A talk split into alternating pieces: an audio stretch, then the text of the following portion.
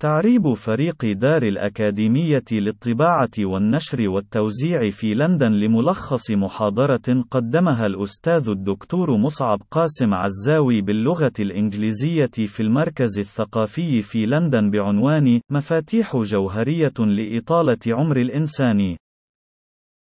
لا شك أن ما نأكله يؤثر بشكل عميق وجوهري على صحة أجسامنا فعليا سواء على المستوى البنيوي التكويني لأعضائنا البدنية أو على مستوى أدائها للوظائف المختلفة، حيث أن تناول الأطعمة المناسبة يؤدي إلى إرسال إشارة إلى جيناتنا من أجل إنتاج أنواع البروتين في صورتها التي قد تقينا من الإصابة بأمراض القلب ومرض الزهايمر والتهاب التهاب المفاصل والأنواع الأخرى من الأمراض الالتهابية بوجه عام، بينما على صعيد آخر، حال أن تناول الإنسان للأطعمة غير المناسبة لصحة جسمه، ونعني هنا الأطعمة التي تحتوي على نسبة عالية من الدقيق الأبيض المكرر والسكر وما إلى ذلك، فإن ذلك من شأنه أن يرسل إشارة إلى جيناتنا لكي تعمل على إنتاج البروتينات التي قد تحفز إصابة إصابة الإنسان بأمراض مختلفة ومنها الإصابة بالتهاب المفاصل وآلام الظهر وآلام الكتف وأمراض القلب وفقدان الذاكرة.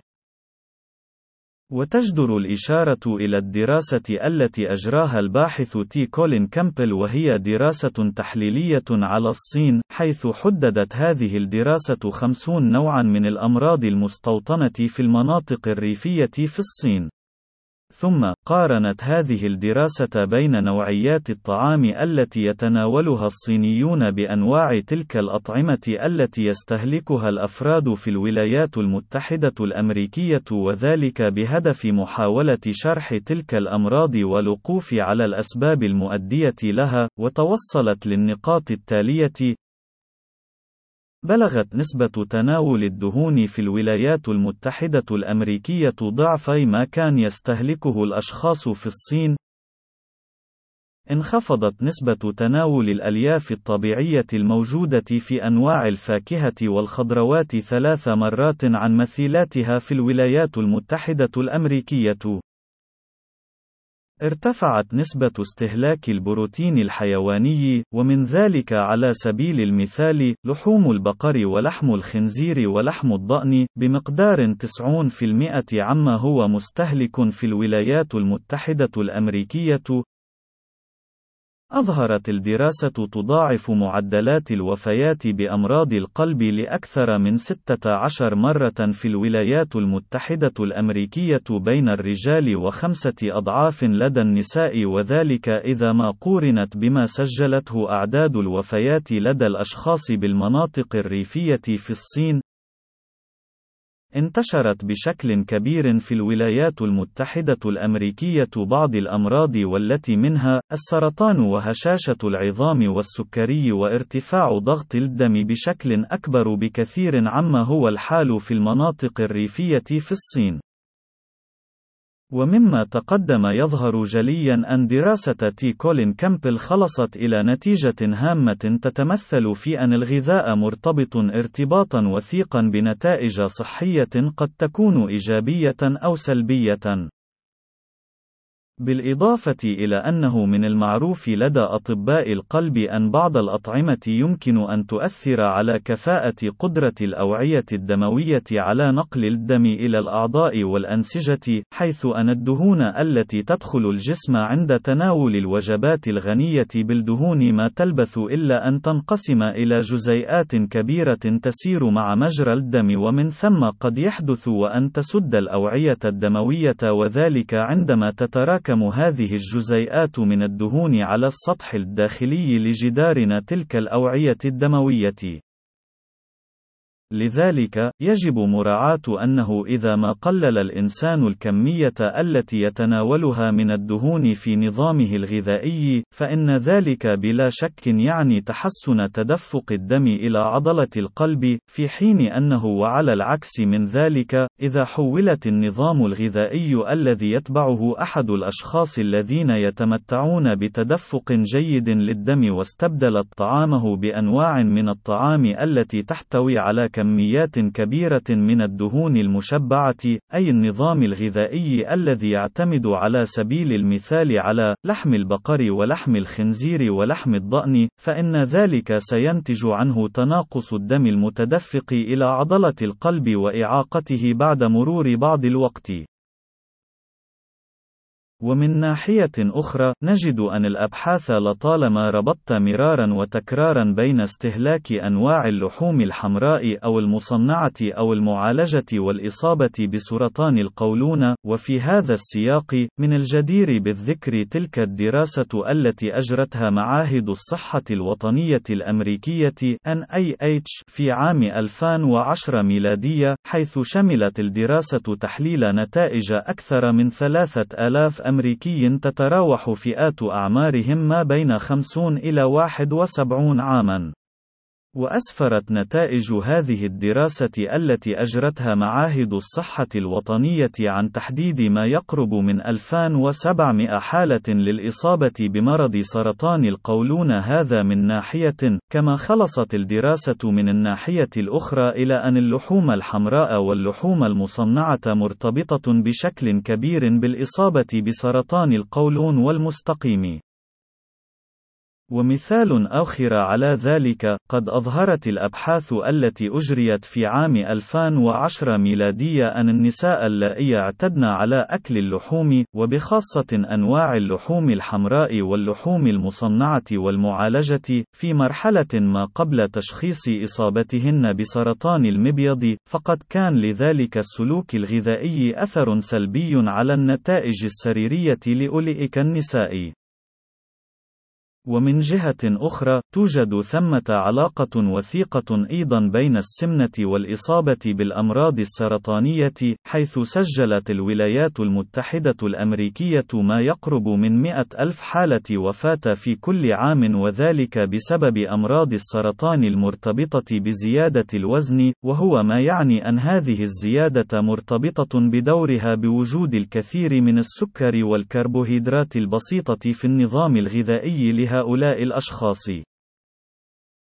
إلا أنه بخلاف كل ما سبق، يوجد جانب أخر مشرق وسار بخصوص هذا الموضوع، ويتمثل هذا الجانب في أنه يوجد أيضا الكثير من الأبحاث حول التأثير الإيجابي للطعام الذي يتناوله الإنسان على الصحة.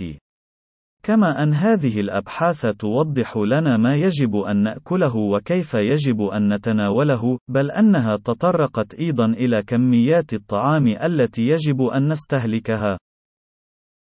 أظهرت المحفوظات في أرشيف دراسات الطب الباطني أن تناول أنواع الفاكهة والخضروات في شكلها الكامل، وبخاصة الخضروات الورقية ذات اللون الأخضر، من شأنها أن تحمي الإنسان من خطر الإصابة بأمراض القلب والسكتة الدماغية، حيث أن الخضروات الورقية ذات اللون الأخضر تعد مصدر غني غنية بالكالسيوم والمغنيسيوم كما إنها قليلة السكريات.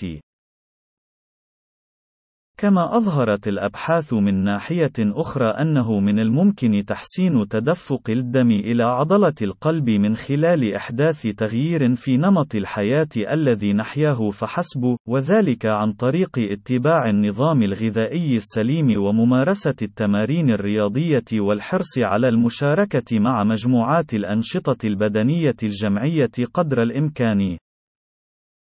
ومن الجدير بالإشارة أن حمية البحر الأبيض المتوسط أو النظام الغذائي المتبع في هذه المنطقة قد حظي بالكثير من الاهتمام مع مرور الوقت، وذلك لأنه يوجد بعض المناطق في العالم التي لا يعاني سكانها من الإصابة بالنوبات القلبية، وقد توصل علماء الأوبئة إلى أنه من الممكن أن نعزو نقص النوبات القلبية إلى اتباع النظام الغذائي لسكان البحر الأبيض المتوسط